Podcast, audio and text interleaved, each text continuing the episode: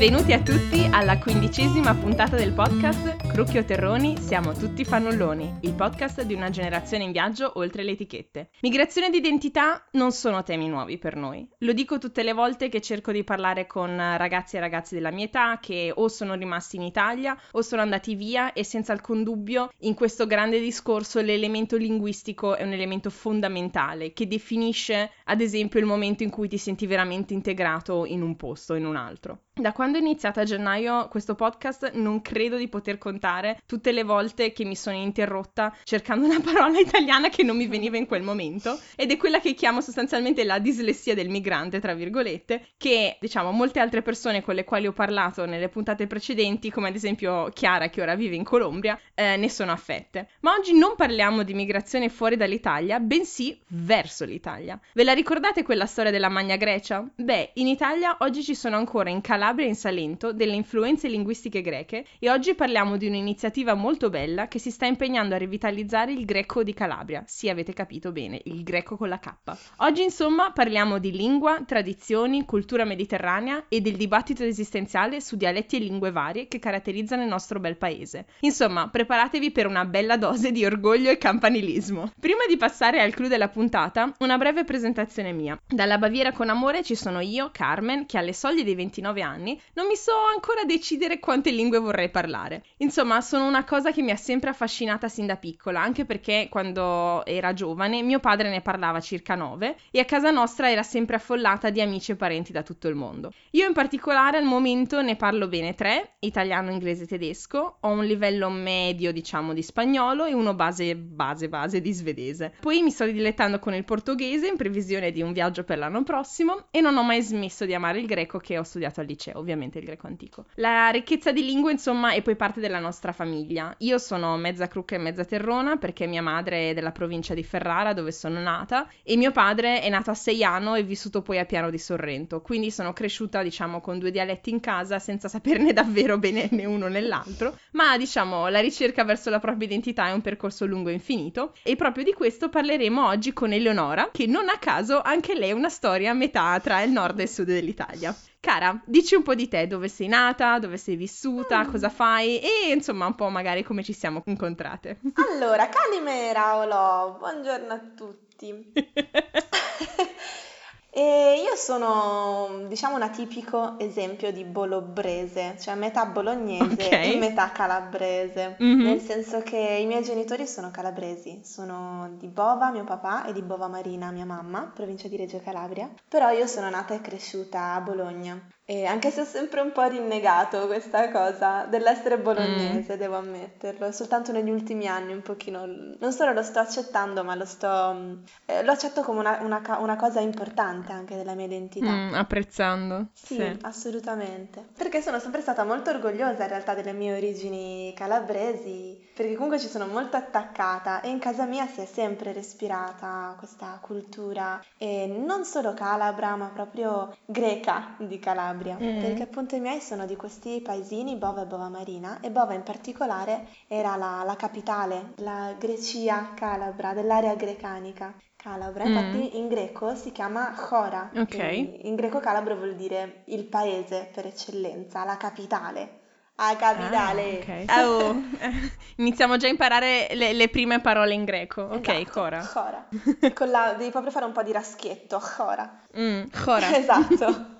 E, e, quindi sì, sono cresciuta al nord, ma in strettissimo contatto con la cultura calabra dei miei genitori. Quindi in famiglia si parlava il dialetto eh, calabrese, il dialetto romanzo. Chiamiamola varietà linguistica calabra. Anche se i miei genitori cercavano in ogni modo di parlare con noi in italiano, noi rispondevamo in dialetto. Poi fuori casa era tutta un'altra cosa, fuori casa si parlava italiano, mm. certamente. E io poi sono sempre stata molto appassionata di lingue, quindi ho imparato molto bene l'inglese, il francese, mi piacciono tantissimo le lingue. Mm. E quindi sono anche un po' la dimostrazione che il dialetto non è il male assoluto delle lingue, anzi, mm. anzi, secondo me mi ha, mi ha aiutato tantissimo a, proprio sì. con facilità con cui imparo le lingue, il fatto di avere un'altra lingua in casa. Sono, Mm. sono praticamente bilingue, chiunque sappia un dialetto, secondo me, la mia modestissima opinione, è bilingue. Mm. E quindi sì, anche insomma tutto quello che riguardava la cultura greca, la, la cucina, ma anche la musica. Mio papà suona l'organetto, per Ok. quanto non lo suoni mol- molto spesso. Eh, però io grazie a lui, grazie comunque a questo ambiente eh, orgogliosamente calabro, e poi si sa che quando si Mm. sta lontani dalla propria terra si è ancora più orgogliosi di, di appartenervi. Eh già. Comunque grazie a lui eh, mi sono appassionata tantissimo alla musica calabrese, alle tarantelle e ancora più in Mm. particolare al repertorio eh, della mia zona, dell'area grecanica. Quindi sto imparando l'organetto, sto imparando il tamburello, canto, sono reduce da, una- da un concerto ieri sera eh, di musiche calabre e greche, che è il motivo per cui ho questa vociona. E così, tra l'altro sui colli, con l'umido, col freddo, però è stato bellissimo. Mm. Ehm, Figo, figo. Però sì, comunque eh, cioè non posso neanche dire di essere al 100% calabrese, per Mm. quanto, come dico sempre, toema ene toema, o sangue è sangu, il mio sangue è calabrese,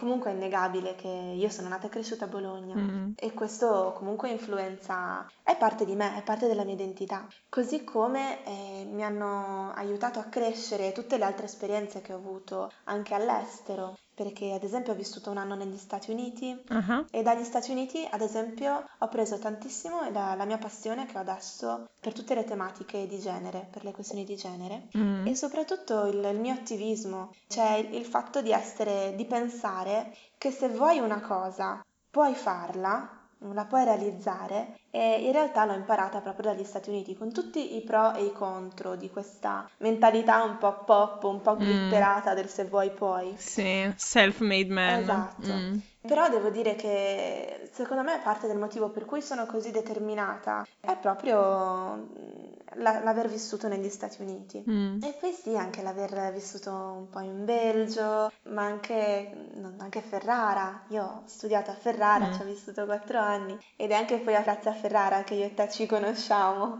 Eh, Ferrara nel cuore. Oh yeah! Eh sì. Oh yeah, tra, tra l'altro apriamo e chiudiamo una parentesi per esplicitare questa cosa. Noi in realtà stiamo registrando questa puntata in largo anticipo rispetto a quando verrà pubblicata, perché Eleonora parte tra una settimana tipo Sì. per, per la Grecia per fare un corso di greco. Esatto, sì, è un progetto molto figo sul, tra greco, uno scambio tra greco moderno e greco di Calabria. Ecco, e quindi questa puntata è stata registrata, anche se verrà pubblicata dopo, la puntata numero 13 con Lollo, che eh, è il motivo per cui noi ci conosciamo, il, il re della bassa.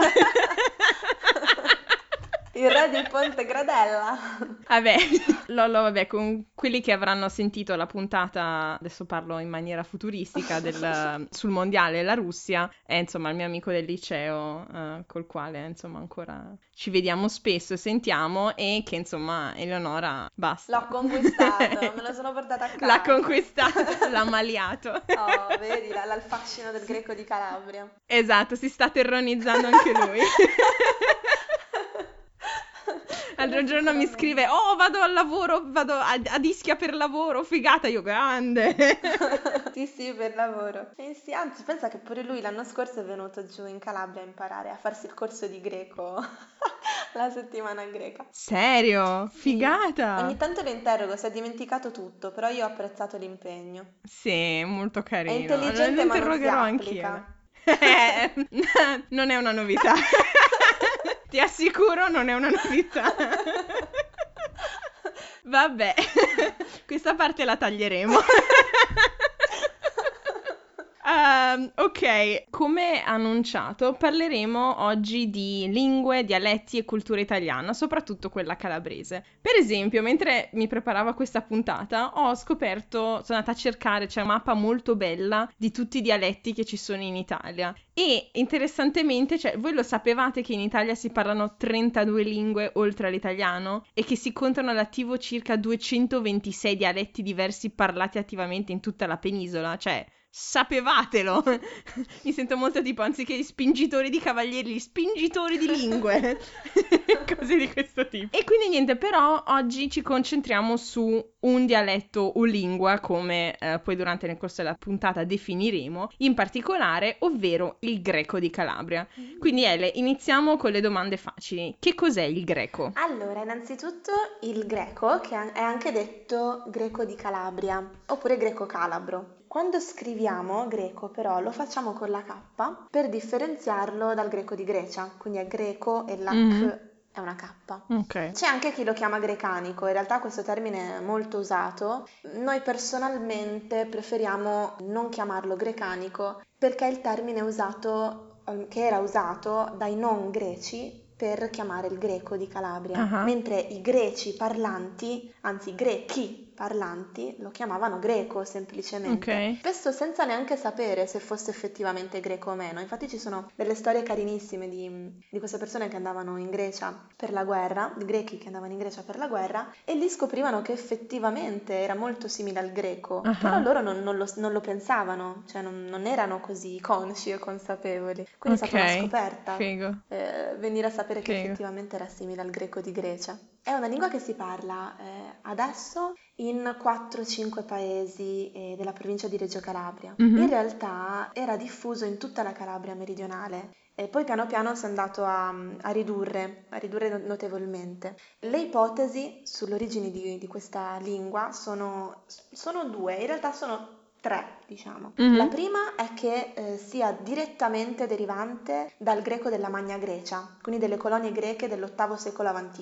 Mm-hmm. E questa è l'ipotesi di, dello studioso Gerhard Rolf, tedesco, D'altronde, Ovviamente. Sempre, eh, vabbè. Eh, ma dobbiamo a lui tantissimo, quindi per fortuna che si sono accorti Ok, per fortuna che ci sono i, i tedeschi ogni ma tanto, vai. Cioè, per, purtroppo dobbiamo aspettare che se ne accorgano gli altri per renderci conto di quello che abbiamo. Eh, vabbè, come Invece, a Pompei del la resto. Seconda, secondo la seconda ipotesi, che è quella di Morosi, mm-hmm. il greco è scomparso dalla Calabria durante la dominazione romana per mm-hmm. essere poi sostituito dal latino, che poi venne rimpiazzato a sua volta dal greco dell'impero bizantino okay. nel V-VI secolo d.C. Mm-hmm. E quindi secondo Morosi c'è stato in realtà una, dire, una rottura. Il, il, greco della Magna Grecia è stato abbandonato, quello che parliamo oggi è il greco dell'impero bizantino. Okay. In realtà si protende per una terza ipotesi uh-huh. eh, che ingloba queste due. Cioè, in realtà il greco che parliamo adesso è derivante dalla Magna Grecia, dall'VIII secolo a.C., mm. si è mantenuto durante la dominazione romana in parallelo al latino okay. e in seguito alla varietà romanza locale, cioè al dialetto calabrese, in seguito ancora in parallelo all'italiano ed è arrivato a noi provato dalle vicissitudini storiche, politiche e sociali del tempo. Uh-huh. Quindi non c'è stata certo. una rottura, c'è stato più che altro un parallelismo, quindi mm. si parla di ipotesi del bilinguismo. Okay. Eh, quindi molto spesso t- tendiamo troppo a pensare per eh, compartimenti stagni, o il latino o il greco.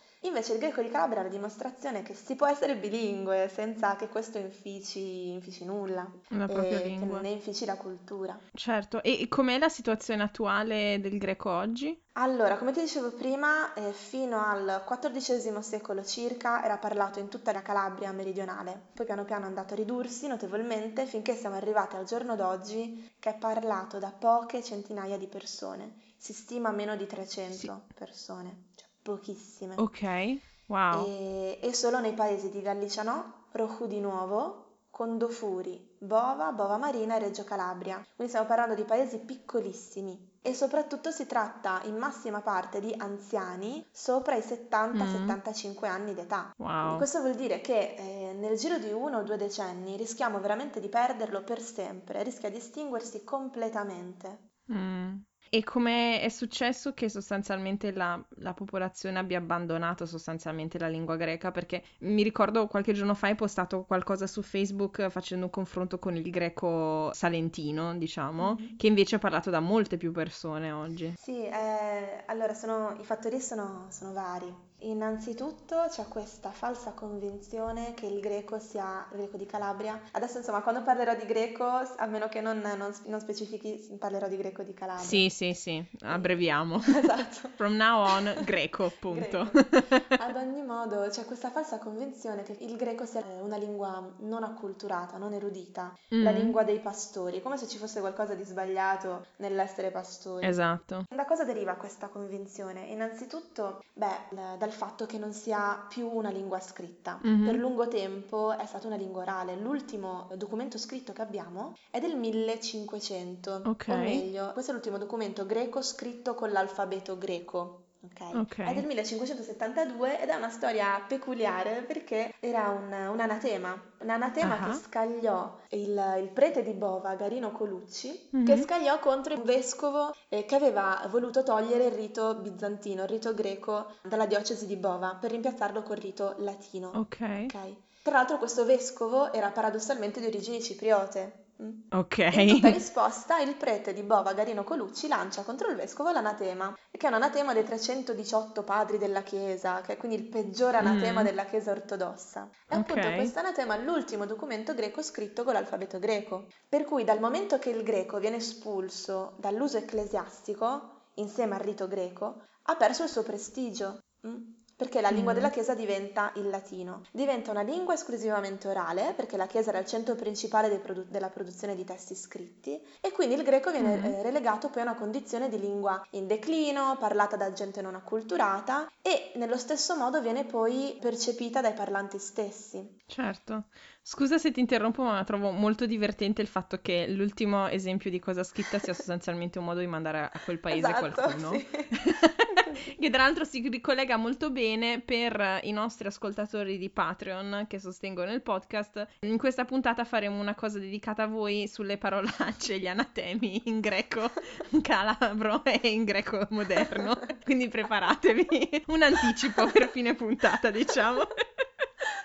Ma torniamo no, a cose serie. E quindi tu dicevi sostanzialmente da, da, questo 1572 non ci sono più attestazioni scritte perché il latino, diciamo, sur- surclassa sì. l'uso del greco nella sì, Chiesa e quindi la gente in- continua a parlarla ma è, è gente non acculturata. Esatto. E poi come si evolve la cosa? Eh, poi c'è, verso gli anni 20-30 eh, del 1900, eh, c'è tutta la questione lavorativa, mm. per cui la, la, preoccupazione principale della gente che viveva appunto nei paesi grecofoni era quella di dare ai loro figli un futuro migliore, di trovare un lavoro certo. e, e, spesso lontano da, da questi paesi. Mm. E, e la gente erroneamente correlava le loro condizioni economiche di povertà all'uso del greco. Cioè siamo poveri perché parliamo okay. greco, perché non siamo acculturati, non siamo industrializzati, eccetera. E mm. quindi pensavano che se i loro figli non avessero parlato greco, avrebbero potuto ambire a diventare di più che pastori.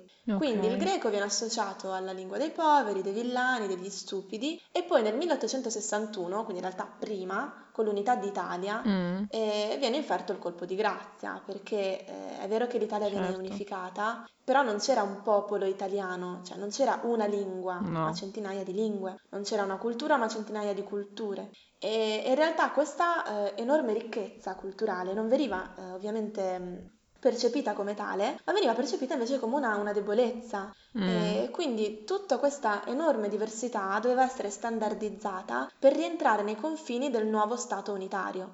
Quindi dal, da quel momento in poi, dall'Unità d'Italia, inizia una politica di denigrazione totale dei linguaggi locali, definiti poi mm. dialetti, poi vedremo anche perché, in favore del nuovo italiano standard. Le minoranze non italiane in particolare furono accettate sempre di meno, fino ad arrivare poi al periodo fascista, Vabbè. in cui essere un vero italiano è un must per tutti. Certo. Okay? L'italianità passa soprattutto dalla lingua.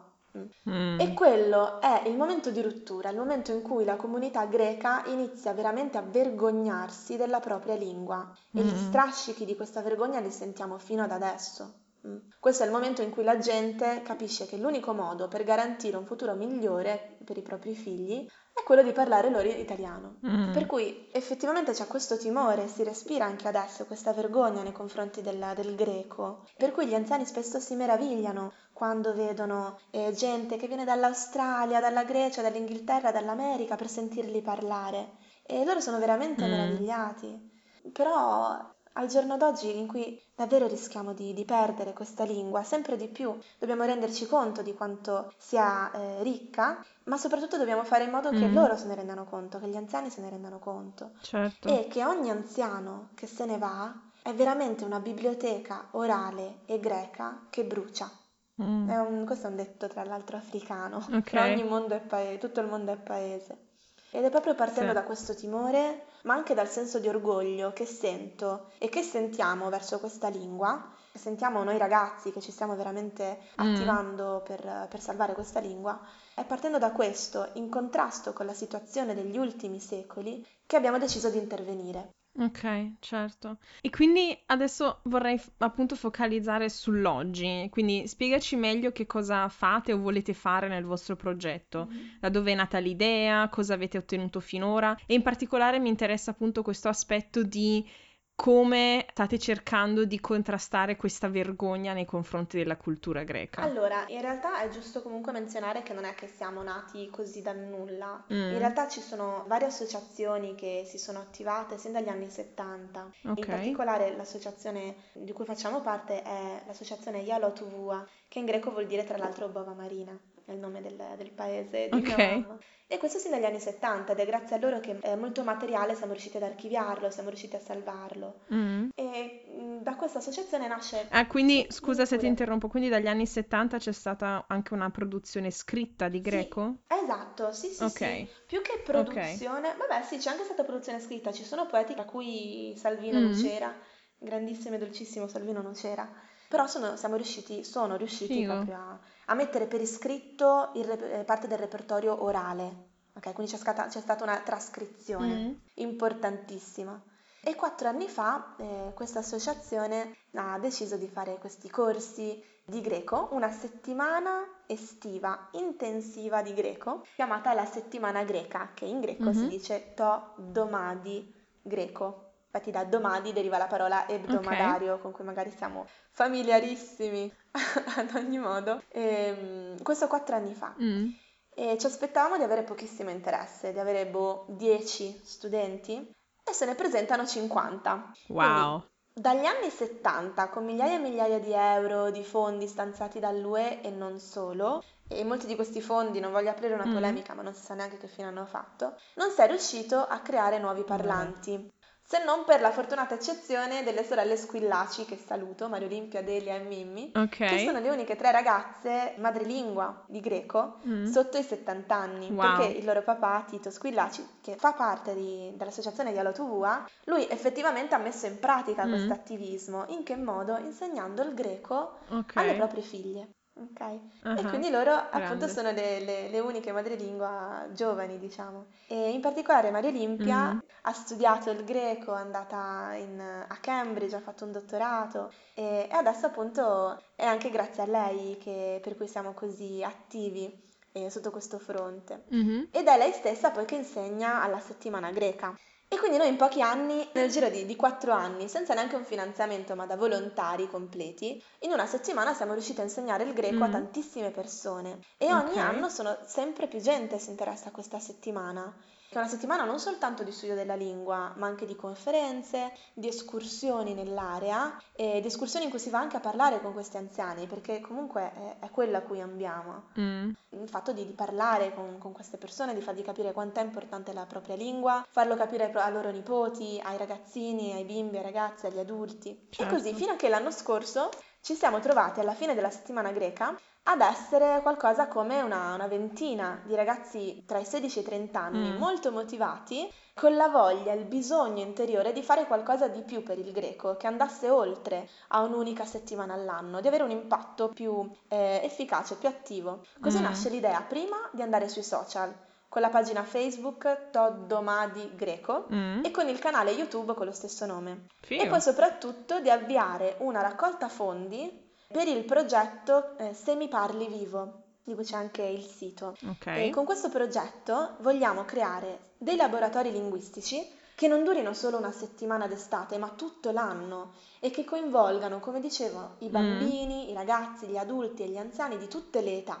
Perché infatti è soltanto coinvolgendo loro, coloro che abitano e vivono la zona grecanica, che possiamo pensare di avere qualche impatto e qualche possibilità di salvarne la lingua, una qualche sostenibilità. Mm. Ed è quindi per questo che abbiamo lanciato la campagna Adotta il greco. Però non c'è soltanto questo, questo Mm. è quello che riguarda la lingua. Noi vogliamo anche salvarne la cultura e, Mm. e quelli, passatemi il termine, quelli che sono i valori di questa cultura. Ok. Uno di questi valori è la filoxenia, che è il contrario di xenofobia. Mhm. Che È significa? con- Quindi è, è l'amore per il forestiero. Mm. Nasce dal sentimento di empatia verso l'altro, cioè riconoscere se stessi nel forestiero, nel viandante che incontriamo. Mm. E che, lasciamelo dire, secondo me è una cosa di cui abbiamo molto molto bisogno, soprattutto nel periodo attuale. Bisogno, oh, assolutamente, assolutamente. Go-go, tutto sì. l'anno. Sì, sì, ed è un sentimento ancora molto, molto diffuso nella Calabria greca. Mm. E si respira, Mm. no? Questa, questa ospitalità, questo sentimento di accoglienza che chi viene in Calabria sente molto, no? Non, non ci conoscevano e ci hanno offerto da mangiare, ci hanno invitato a pranzo. E infatti una cosa molto carina che mi è rimasta molto impressa, quando stavamo facendo un trekking in un posto sperduto, cioè sperduto, veramente molto Mm. difficile, inaccessibile. Da raggiungere? guarda, ma Ah. pazzesco, bellissimo, in mezzo alle montagne, si chiama la Rocca del Drago, Mm. e c'erano questi alberi da frutto, soprattutto peri, sul ciglio della strada. E in realtà ci ha spiegato la guida che non erano alberi che appartenessero ai contadini, ma Ok. comunque i contadini se ne prendevano cura in modo che chi passasse da lì, che il viandante, potesse avere qualcosa da mangiare. Wow. Quindi eh, Che esatto, figo. esclusivamente per, per il bene del, del Sì, della comunità È praticamente. così. Figo. E, e quindi così quello che vogliamo fare è creare uno spazio esperienziale, Mhm. quindi uno spazio che sappia dare valore al racconto dell'ospitalità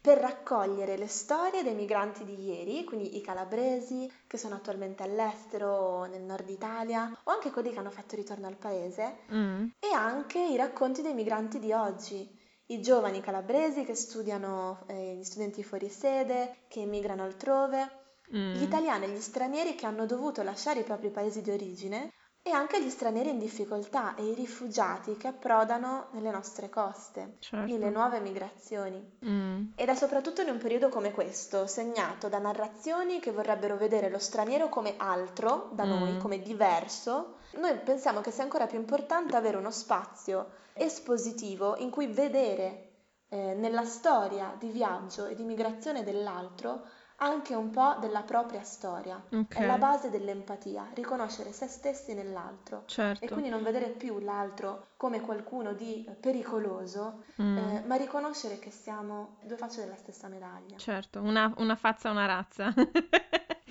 E, ma scusa se ti interrompo, concretamente quindi voi vorreste fare una specie di casa incontri museo? Se ho capito bene. Esatto, un, sì, Ok. un centro di documentazione Mm. esperienziale, proprio una, una raccolta di, di storie, archiviazione, ma anche Mm. proprio con dei video. Uno spazio in cui proprio vedere, non soltanto eh, leggere o sentire parlare di queste storie, ma proprio vedere queste Mm. storie, avere un, un contatto più diretto con, con queste narrazioni. Certo, certo. E, E, e quindi così- per realizzarlo state facendo una raccolta fondi, no? Sì, abbiamo scelto di, di fare una raccolta fondi, ma con un, con un motivo dietro, perché abbiamo comunque l'urgenza di agire subito e in modo efficace, perché veramente il greco di Calabria sta per scomparire in modo definitivo come lingua di Mm. comunicazione. Poi nasce anche dalla disillusione verso un sistema di finanziamenti che ad oggi ha portato sì a un'importante valorizzazione dell'area e della sua cultura, quindi ha Mm. veramente fatto sì che rinascesse interesse verso quest'area.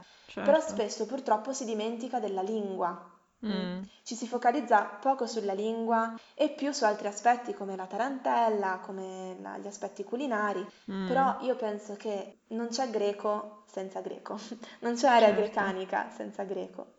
Quindi una Mm. volta che la lingua non ci sarà più, e sarà, sarà poco, sarà poco utile parlare di area grecanica se nessuno più parla il Certo. greco. Quindi secondo Certo. noi è lì che bisogna focalizzarsi, sulla lingua. Mm. E quindi la prima sfida, la prima nostra sfida è quella di riuscire a rimanere in Calabria Eh, e la seconda è quella di rimanerci parlando il greco. mm, una mi grande viene conto di sfida. quanto sia ambiziosa questa Sì, sfida, però... sì, io prima o poi farò una puntata, anzi con, con Valentina che saluto, che viene da Mantea e adesso vive in Portogallo, per parlare proprio Mm. della migrazione dalla Calabria, perché la Calabria è una regione con una storia molto particolare che eh, con la disoccupazione giovanile, eh, la presenza dell'andrangheta e tante cose è, Mm. diciamo, quasi un esempio estremo di- della situazione italiana che è molto interessante da analizzare. Mm. Ma venendo appunto alle storie più personali, per te personalmente qual è stata la motivazione a impegnarti per il greco? Cioè, oltre alla relazione familiare, c'entra ad esempio, come parlavamo all'inizio, il bisogno di avvicinarsi alle radici standone lontana, essendo cresciuta a Bologna? Beh sì, sicuramente, nel senso che per me è sicuramente un discorso affettivo, perché appunto è la cultura dei miei genitori, delle mie nonne, però è anche forte il discorso identitario. Mm, nel senso che sì, io sono nata e cresciuta a Bologna, però lo sento veramente molto forte questo, questo attaccamento a- alla Calabria, in particolare alla zona grecanica, a Bova. Mm. È un po' difficile da descrivere in termini razionali, però sì, io quando sono giù è proprio davvero come se qualcosa si mettesse a posto dentro di me.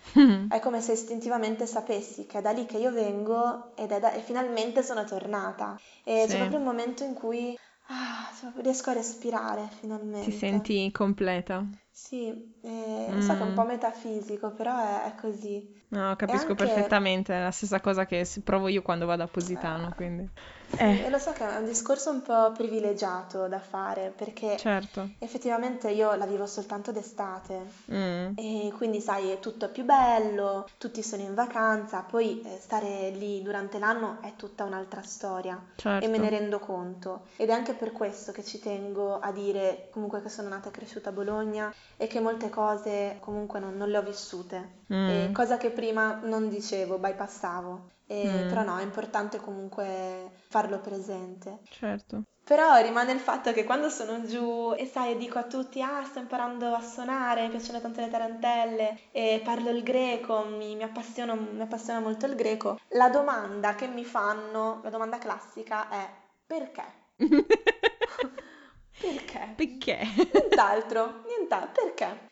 E io l'unica cosa che riesco a rispondere è toema è ne toema, il sangue è sangue, cioè lo sento proprio dentro di me, nelle mie vene. Mm, E poi a parte questo c'è tutto il discorso oggettivo sulla bellezza di questa lingua. Io non riesco a, a vedere la bellezza del greco come soggettiva, cioè, a me sembra proprio una delle cose più belle che esista. E, e mm. mi rendo conto che io sono poco oggettiva, però veramente faccio fatica a pensare che qualcuno possa conoscere il greco, viverlo nel contesto greco Mm, e, e non rimanerne inesorabilmente affascinato. Non mm. riesco proprio a concepirlo. Infatti invito tutti a provarlo. Appunto, parlando di questo, perché non vorrei dare molto l'impressione, perché so che ci sarà, cioè, magari non gente che già ascolta il podcast, ma che lo potrebbe ascoltare in un, in un futuro, magari viene dal nord e dice, ah, potevi rimanere, tra virgolette, potevi rimanertene in Calabria se è così tanto bello, eh, eh, e rinnegare, diciamo, le anche tue coradici bolognesi e tutto quanto. Mm. Perché una persona non calabrese dovrebbe interessarsi a questo progetto o sostenervi? Allora, innanzitutto, come dicevo prima, per la bellezza eh, della lingua, che mm, non è un discorso banale. Eh, la bellezza, secondo me, non è una cosa da poco come motivazione per imparare una lingua. Pensiamo ad esempio all'ossessione americana verso l'italiano, no? Nell'imparare l'italiano eh, perché è la lingua di Dante, perché è una lingua bella, non utile. Certo. Che poi imparino effettivamente a parlarlo e continuino a Vabbè, dire lasciamo stare. Cioè, questione. bruschetta Ma e i vabbè. linguini Alfredo, lasciamo stare. Oddio, voglio sparare, vabbè. Però comunque anche per avere un contatto autentico e non mediato con questa terra. Cioè per Mm. conoscere veramente l'area grecanica, non solo come turisti inconsapevoli. Cioè Certo. andare in un posto e vedere le cose così tramite agenzia turistica e invece viverlo, conoscendone anche non solo la cultura ma anche la lingua, è tutta un'altra cosa. Ecco, Mm. proprio eh, sono, sono due livelli totalmente diversi. E inoltre anche per avere una- un'altra prospettiva più completa su alcuni aspetti linguistici dietro a tanti dialetti, anche dialetti Mm. del sud. Ad esempio l'uso del passato remoto e l'assenza del passato prossimo. È Mm. così nel dialetto calabrese, nel dialetto nel campano, così come Siciliano. nel siciliano, così come nel greco, c'è una derivazione Mm. greca. E l'uso dell'indicativo al posto del congiuntivo, cioè non è ignoranza. Il motivo per Certo. cui spesso giù eh, non si, non si usi il congiuntivo, non si usa il congiuntivo ma l'indicativo, Mm. è proprio questo, perché nel, ehm, in particolare nel greco di Calabria, quindi io vabbè mi riferisco soltanto alla zona, all'area grecanica, alla varietà romanza grecanica, non esiste il congiuntivo perché in greco c'è un congiuntivo che si eh, costruisce mettendo insieme l'auristo, quindi il passato re- la Mm. radice del passato remoto, e la, la terminazione del- dell'indicativo. Quindi Ok. è rimasto esclusivamente l'indicativo. Ok? Come forma principale. Mm. Esatto. E poi, ad esempio, un'altra cosa interessante è il fatto che imparare si dice nella, nella nostra- nel nostro dialetto, passatemi il termine, sia imparare che insegnare si dice imparare, no? Mi ha imparato e io ho imparato. Mm. Deriva dal fatto che eh, in greco imparare e insegnare si dice nello stesso modo, maffenno. Mm. Mi sento un pochino come, non so se hai visto il mio grosso, gra- grasso matrimonio greco, certo. che c'è il Ovvio. papà. Che qualunque cosa Esatto. deriva dal greco. Esatto, qualunque cosa. Oppure come c'era, c'era un personaggio di Guzzanti, eh, non mi ricordo più come si chiama, che praticamente qualunque cosa. E questo deriva dal greco e vuol dire saggezza. Caspita, me lo devo guardare. È la stessa cosa, io lo faccio con Lorenzo in continuazione. Questo Mm. deriva dal greco di Calà, poi magari non c'entra niente. Ed Certo. ecco qui, sì sì. Quindi sì, lo studio della lingua comunque è, è accompagnato dallo studio del suo contesto culturale e quindi sì, anche dal, dal progetto, come dicevo prima, di riconoscere nel volto dei nuovi immigranti il proprio volto. Quindi, Certo. sai, il motivo per, per sostenere il progetto tale sono molteplici. Tra, tra cui quello di, di riscoprire la Calabria Mm. e, e con un respiro più ampio penso anche il sud e, e l'Italia. Mm. Perché insomma dobbiamo anche ricordarci la profondità, la bellezza del greco e anche la sua, la sua antichità, la sua maestosità ci ricorda che non siamo figli di mafiosi, ma siamo nipoti di filosofi, di poeti e di viaggiatori. Eh, la bellezza. No, sono assolutamente d'accordo. Fa parte, secondo me, anche. Cioè, lo ricollego molto bene al mio percorso di identità, perché mh, quando tu all'inizio dicevi, ah, a Bologna, quando sono cresciuta, no- non volevo accettare questa parte di me e poi col tempo l'ho fatto. Ho avuto un percorso simile anch'io, perché quando ero ragazzina io, vabbè, a parte il fatto che appunto tifando a Napoli venivo presa per il culo dai colleghi di scuola eh, e quindi li odiavo tantissimo per quello, eh, che quando tornavo giù mi sentivo bene e a casa no e tutto quanto, Mm. che sono cresciuta dicendo, ah, io quando sono grande me ne vado a Napoli e studio alla Uguale. Federico II. Poi mai successo, però vabbè. Andandomene via da Ferrara mi sono resa conto di quanto sono ferrarese e anche della bellezza che c'è in Ferrara. Sì. Cioè, andandomene a Forlì, che rispetto a Ferrara, insomma, non è... Cioè, mi perdonino i forlivesi in ascolto, ma non è proprio... Cioè, ha diciamo delle parti di bellezza più ridotte, perché le hanno distrutte i fascisti e, costruito Mm. roba fascista. Um, sostanzialmente mi sono resa conto di quanto crescendo ero stata abituata alla bellezza, cioè cosa che Mm. magari ti riconoscerai anche tu in Bologna, nei portici, Sì. c'è l'abitudine a vivere in mezzo a un'architettura bellissima, a un paesaggio molto, molto interessante, molto delineato Sì. Che ha fatto sì che iniziassi a rendermi conto anche di quanto non era affatto male essere cresciuta a Ferrara e avere anche quella parte di me. E diciamo la complessità e in generale, secondo me, la bellezza è proprio come tu dicevi, la filoxenia in contrapposizione alla xenofobia. La bellezza, secondo me, è proprio il valore positivo che, se portato al centro del discorso sociale e politico, è un motore fortissimo che anche emotivamente motiva la gente a lavorare per migliorare le cose. Mm. Perché quello che il discorso politico italiano, secondo me, ha dimostrato, soprattutto oggi, ma negli ultimi decenni, è che a costruire un soggetto politico contro qualcosa Mm. si produce solo o cose negative Sì. O cose che poi falliscono. Mm. E invece abbiamo bisogno di produrre qualcosa che sia per qualcosa, per la difesa di qualcosa di bello ed importante per tutti. E quindi Mm. veramente chapeau per la vostra iniziativa. Grazie. Ok, un'ultima domanda per concludere. Se ascoltatrici e ascoltatori adesso si sono entusiasmati tantissimo e vogliono interessarsi alle vostre iniziative, oltre a, vabbè, che posterò i, i link dei vari canali YouTube, crowdfunding, eccetera, eccetera, che cosa c'è in concreto in serbo per loro nei prossimi mesi? Allora, la cosa più importante e spettacolare è la settimana greca di quest'anno. Greca sempre con Mhm. la K, eh? Certo. Dal 30 agosto al 5 settembre a Condofuri, in provincia di Reggio Calabria, Mm. vicino a Bova. E Ok. mm, c'è una settimana in cui appunto la mattina si studia la lingua greca e con anche conferenze molto interessanti sulla storia, la cultura, la musica, eccetera. E, e poi ci sono anche le escursioni, i dialoghi, eh, rapporti con gli anziani, momenti di condivisione, di cultura. Così è proprio una settimana piena di cultura, di bellezza e di condivisione.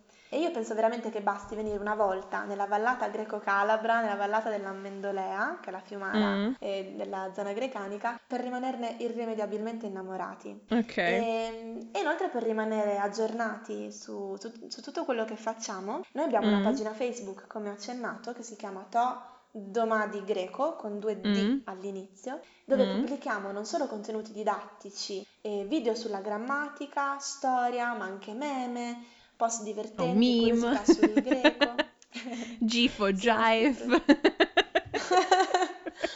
e così, e poi sì, noi siamo anche su YouTube, eccetera. Però sì, la Mm. cosa, l'evento in cui possiamo vederci proprio faccia a faccia è la settimana greca. Ok. Poi io comunque a Bologna faccio tante cose, concerti, iniziative, eventi Ah. in cui parlo un po' del greco. Però sì, è tutto, per rimanere aggiornati c'è, c'è appunto la pagina Facebook. Perfetto, ok, e direi con queste escursioni nell'internet e nella reale vallata calabrese direi che possiamo passare alla prossima rubrica, grazie.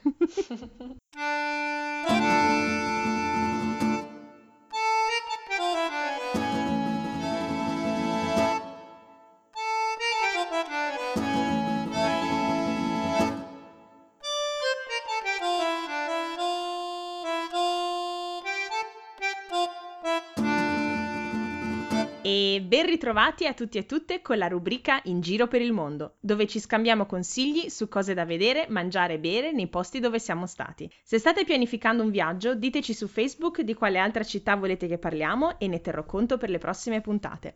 Oggi, nonostante le nuvole che ricoprono Monaco, ce ne andiamo al sole e al caldo, ovvero Eleonora ci darà qualche consiglio sulla Calabria e io su Atene, dove sono stata da poco a festeggiare il mio primo anniversario di matrimonio. Tesoro, inizia tu, dai.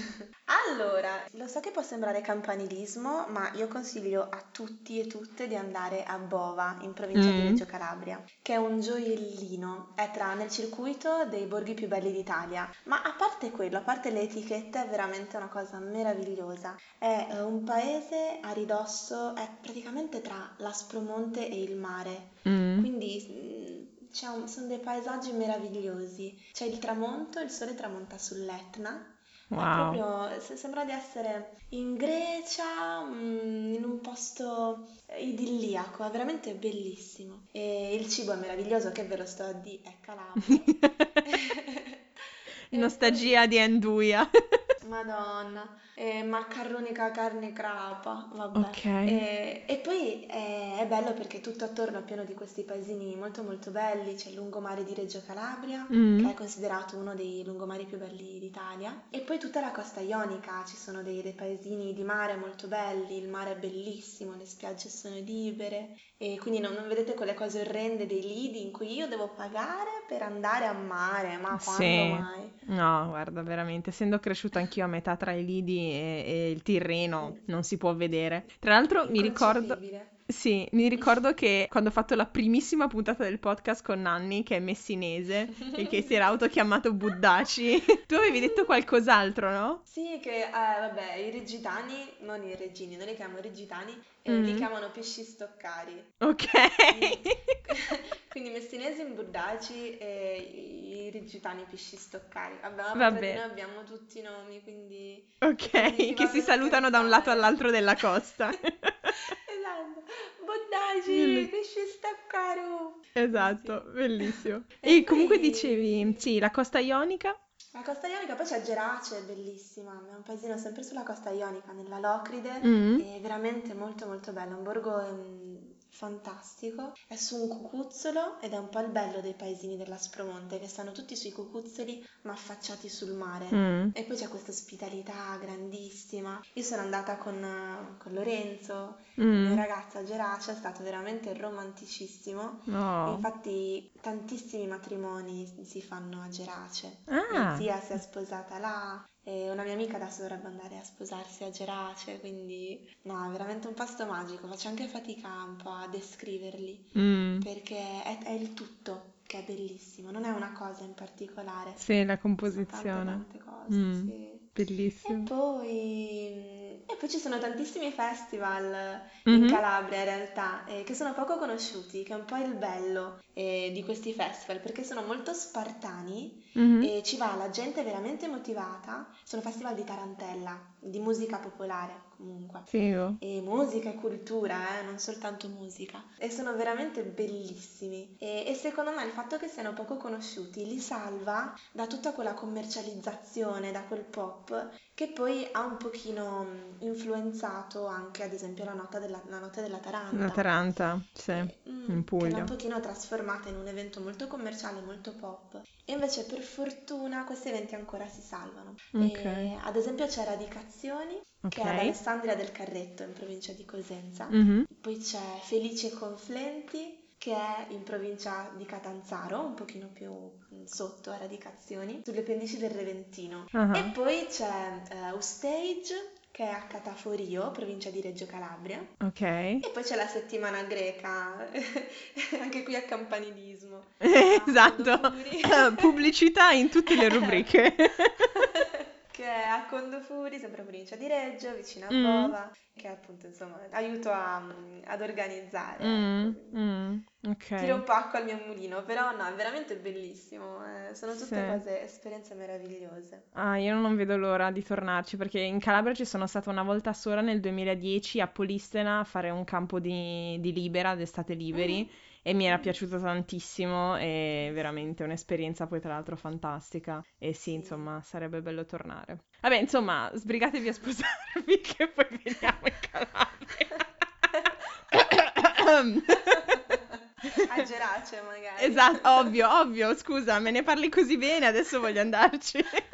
Va bene, ok. Ma tipo mm, fare una specie di top 3 di cibo tipico calabrese che ti manca quando sei su? Allora, posso parlare della mia esperienza, perché poi la Calabria, ogni posto c'ha la sua musica, il suo cibo, Certo. eccetera. Allora, sicuramente le frittelle di melanzane, Oh, ma proprio tantissimo. Poi adesso io mangio soltanto roba calabrese, quindi faccio un po' fatica a distinguere cosa è calabrese e cosa no. Quindi, boh.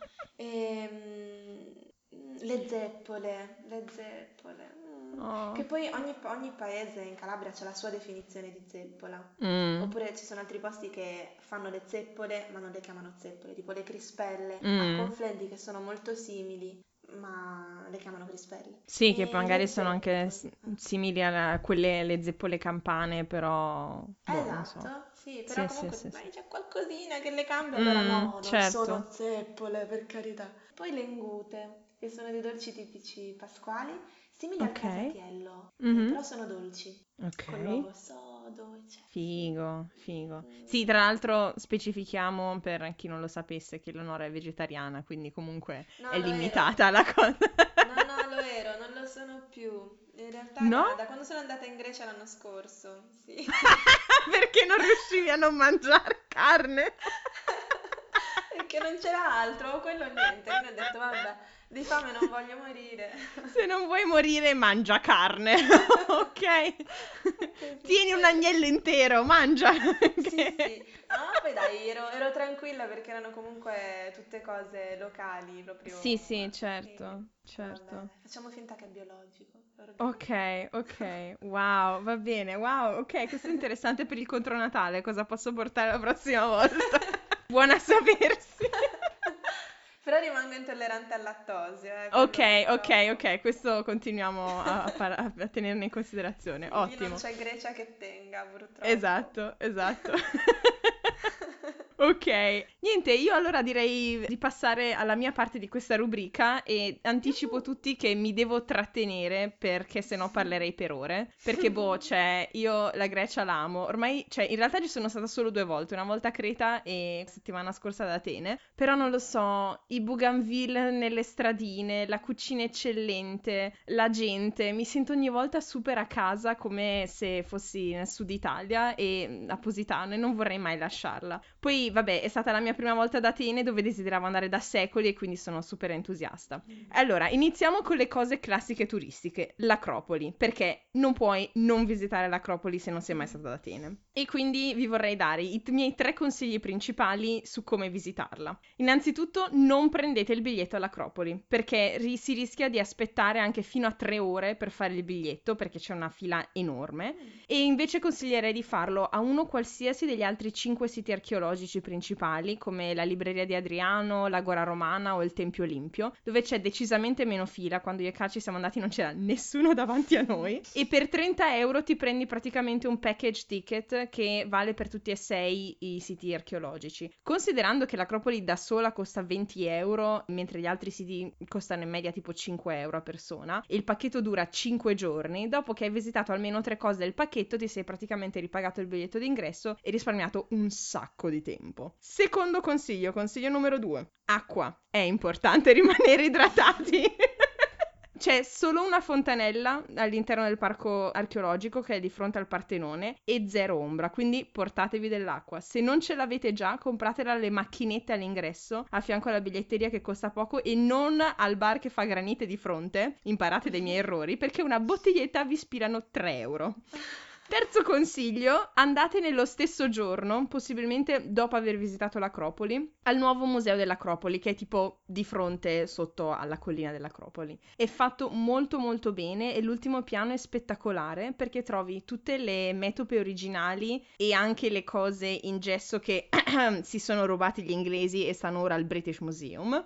Ed è una bellissima ricostruzione in scala 1 a 1 del Partenone, con le colonne che sono al posto giusto delle colonne dove dovevano essere nel Partenone. Ed è tutto vetrato in modo che mentre ti trovi lì e vedi le metope che hanno staccato per conservarle e tutto il resto con la spiegazione, puoi vedere il Partenone originale sulla collina antistante, cioè è veramente epico, consigliato a tutti. E ora passiamo alle cose culinarie perché sono fondamentali in Grecia. Tra l'altro sono tutti consigli o da amici come Costas, un ex collega di studi di Carl che saluto, o i nostri vicini di casa ateniesi, Futula e Peri, oppure sono cose scoperte a caso passeggiando per le vie del centro. Allora, iniziamo come una specie di um, classico menù eh, ovvero col caffè. Se volete prendere un caffè magari freddo oppure dolci buoni, avere un'atmosfera molto greca su questo bar sulle scale, consiglio tantissimo il Melina Caffè nella strada Lisiu eh, 22, che è dedicato a Melina Mercuri, che adesso non sto a parlarvi di chi è e chi non è, vi consiglio assolutamente di googolare perché era proprio una grande. Dopo poi posterò anche su Facebook un paio di articoli e link su di lei. Dopodiché, visto che iniziamo alla greca con una specie di aperitivo, uso. e dove si beve l'uso ad Atene? Uh, da Brettos, che è nella via Kidathinaion 41, nella Placa, la zona ovvero vicino all'Acropoli piena di viuzze e piena di negozi. Sono viuzze talmente dense di negozi che rischi quasi di non vederlo e poi entri e te ne innamori, perché è questo posto piccolissimo con tutte le pareti pieni o di botti o di bottiglie colorate con dietro la luce e hanno un uso di produzione proprio buonissimo che puoi anche comprare in diversi formati e consiglio di assaggiare intanto gli estremi, non le vie di mezzo, ovvero o quello blu, che è meno alcolico ma semplice, classico e delicato, molto fine, e quello nero, the black uso. che già dal nome fa paura. e quello costicchia un po', ma vale assolutamente la pena provarlo. Penso che sia stato l'uso più forte e buono che abbia mai provato. Mm. Dopodiché, insieme all'aperitivo, non puoi solo bere, devi anche mangiare, quindi le mezze.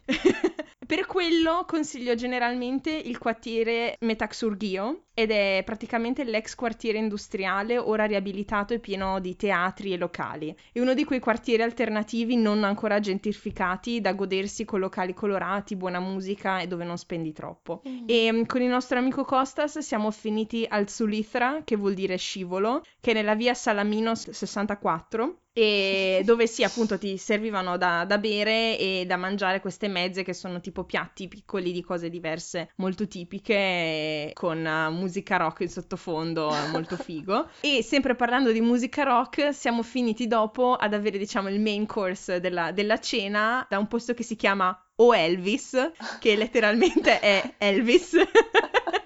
dove ho mangiato il miglior souvlaki della mia vita e sta in via Plataion 29. E niente, insomma, con 8 euro ci siamo fatti due spiedine a testa in tre ed era una cosa spettacolare. C'era souvlaki sia di porco che di... Um, di porco? Pollo. Sì, porco e pollo, il, il grande P della cucina greca. Beh, poi c'è la, la di agnello e quindi vabbè. Infatti il P um, greco sta per porco e pollo. Esatto. Dopodiché la cena principale, dove si mangia? Un posto che ci hanno consigliato tantissimo, bellissimo, ed è tipo la cena romantica sulle mm. rovine oh. della Gorà. Si chiama Dioscuroi ed è nella via Dioscuron 13 che si prende salendo dalla via della Gorà romana. Mi raccomando da non confondere col ristorante che ha lo stesso nome, nella via super turistica che si chiama Adriano. Quella è veramente una trappola per turisti con i tizi con il buzuki che suonano musica greca davanti e, cose, e i butta dentro, cose di questo tipo. Invece il Dioscuroi, che dico io, costeggia con una rete la gora greca. Quindi c'è tipo ti vedi il tramonto sul, sul tempietto, tutto illuminato, è una figata. Wow. E ci vanno un sacco di greci locali e vi consiglio caldamente, parlando appunto di uh, vegetariani o no, di ordinare un piatto misto di carne almeno in due persone va mangiato, da soli non lo fate, è, insano,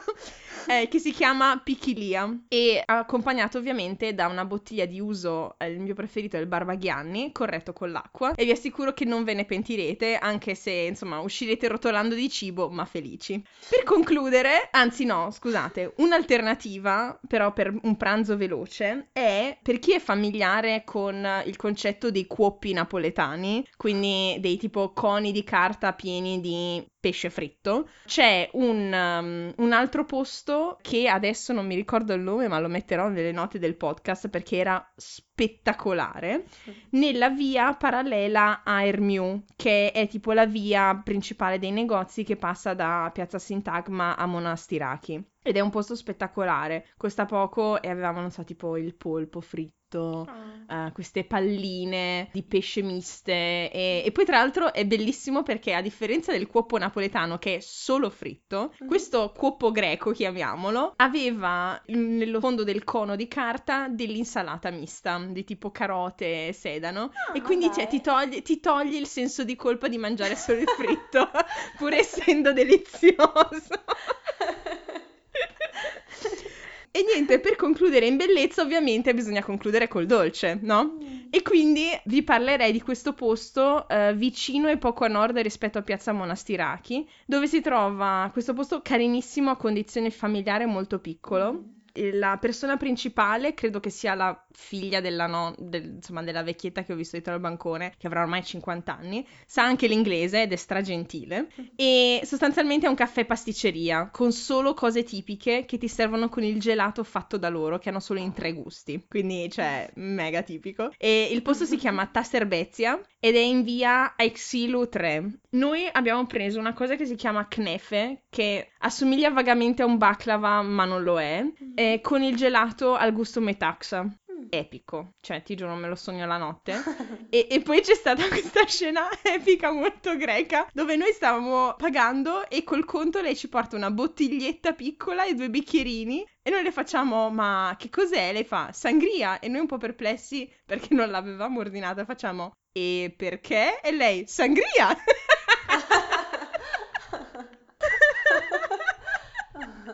Quindi insomma, um, Sangria è la risposta a tutto, tipo 42. e con, insomma, con questa dose di sano alcolismo possiamo passare alla prossima rubrica. oh, mi hai fatto venire una fame, mamma mia.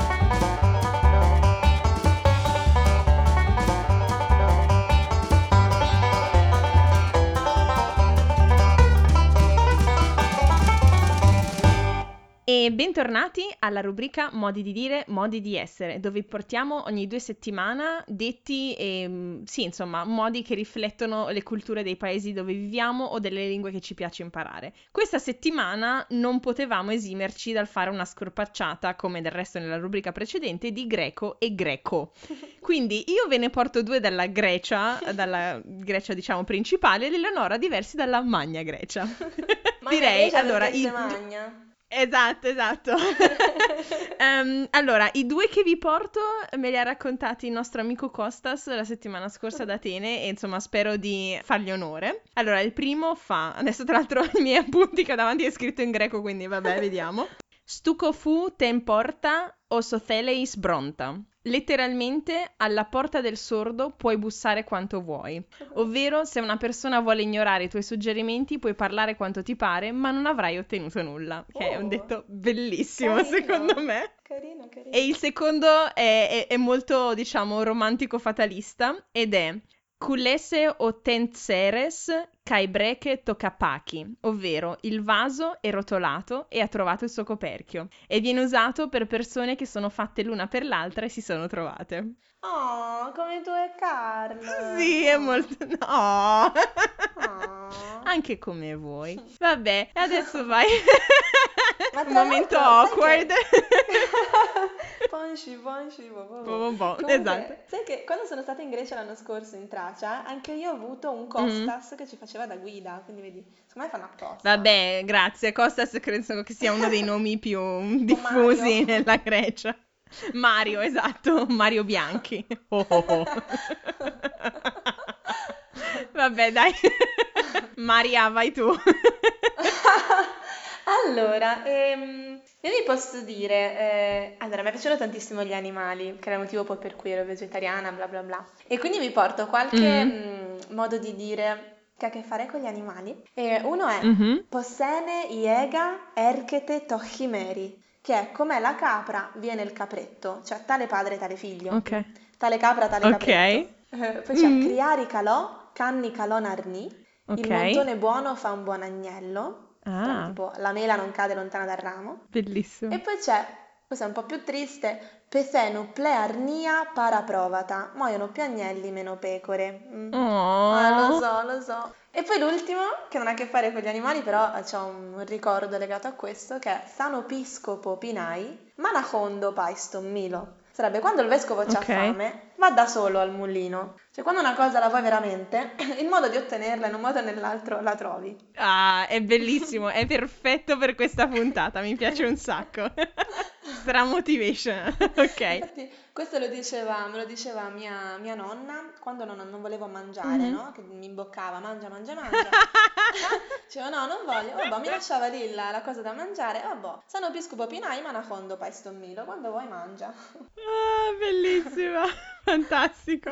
Direi che con questo si conclude la nostra puntata. Ringrazio infinitamente Eleonora per il tempo che ci hai dedicato Grazie e nel salutare ascoltatrici e ascoltatori ti vorrei chiedere insomma che cosa vorresti dire per ultimo, cioè cosa vorresti che rimanesse in mente da questa puntata. Allora, la prima cosa vorrei che vi rimanesse che c'è una lingua antica quasi 3000 anni che viene ancora parlata in Mm. alcuni bellissimi paesi della Calabria meridionale, che è a rischio di estinzione e che ci sono però giovani che credono di poterla salvare attraverso una raccolta fondi che si chiama Se mi parli vivo. Mhm. E inoltre abbiamo una pagina Facebook dove seguire i nostri progressi, i nostri contenuti, che si chiama Toddoma di Greco con due D iniziali. E Mhm. infine che dal 30 agosto al 5 settembre a Condofuri, in provincia di Reggio Calabria, c'è la settimana greca, quindi una settimana di studio della lingua e della cultura greca di Calabria e, e vi aspettiamo là, tra l'Aspromonte e il mare. Bellissimo, grazie mille. E così si conclude la nostra puntata. Se state ascoltando questo podcast quando esce lunedì mattina, spero siate arrivati nel frattempo al lavoro, se no tenete duro che il pendolarismo prima o poi finisce. Per domande o commenti visitate la nostra pagina Facebook www.facebook.com slash tuttifannulloni o scriveteci a tuttifannulloni.gmail.com e ricordate, vale sempre la regola del rispetto e della critica costruttiva. Siate il vostro lato migliore e solo così che le cose cambieranno davvero. Se volete consigliare il podcast ad amici o familiari, fatelo vi prego. Ci trovate su SoundCloud e sulla maggior parte delle app dove si ascoltano podcast, quindi iTunes, Podcast Republic, Podcast, Stitcher, eccetera, eccetera. Se invece questa puntata vi è piaciuta proprio così tanto che volete avere ancora più contenuti, vi ricordo per questa puntata in particolare, se volete imparare le parolacce in greco e in greco di Calabria, date un'occhiata al mio profilo Patreon su www.patreon.com slash tuttifannulloni, dove potete contribuire alla crescita e al miglioramento di questo podcast, anche solo con un dollaro al mese che poi il mese successivo potete sostanzialmente disdire l'abbonamento. Grazie in anticipo a tutti quelli che lo vorranno fare e a quelli che l'hanno già fatto e buon ascolto per i contenuti di approfondimento. Questo podcast è prodotto e curato da me, Carmen Romano, e nella prossima puntata parleremo con Fabiana di scandali e cose che in Germania inaspettatamente proprio non funzionano. Tutte le musiche sono di Kevin MacLeod del sito Incompetech. Buona settimana a tutti e ci sentiamo tra due lunedì. Alla prossima!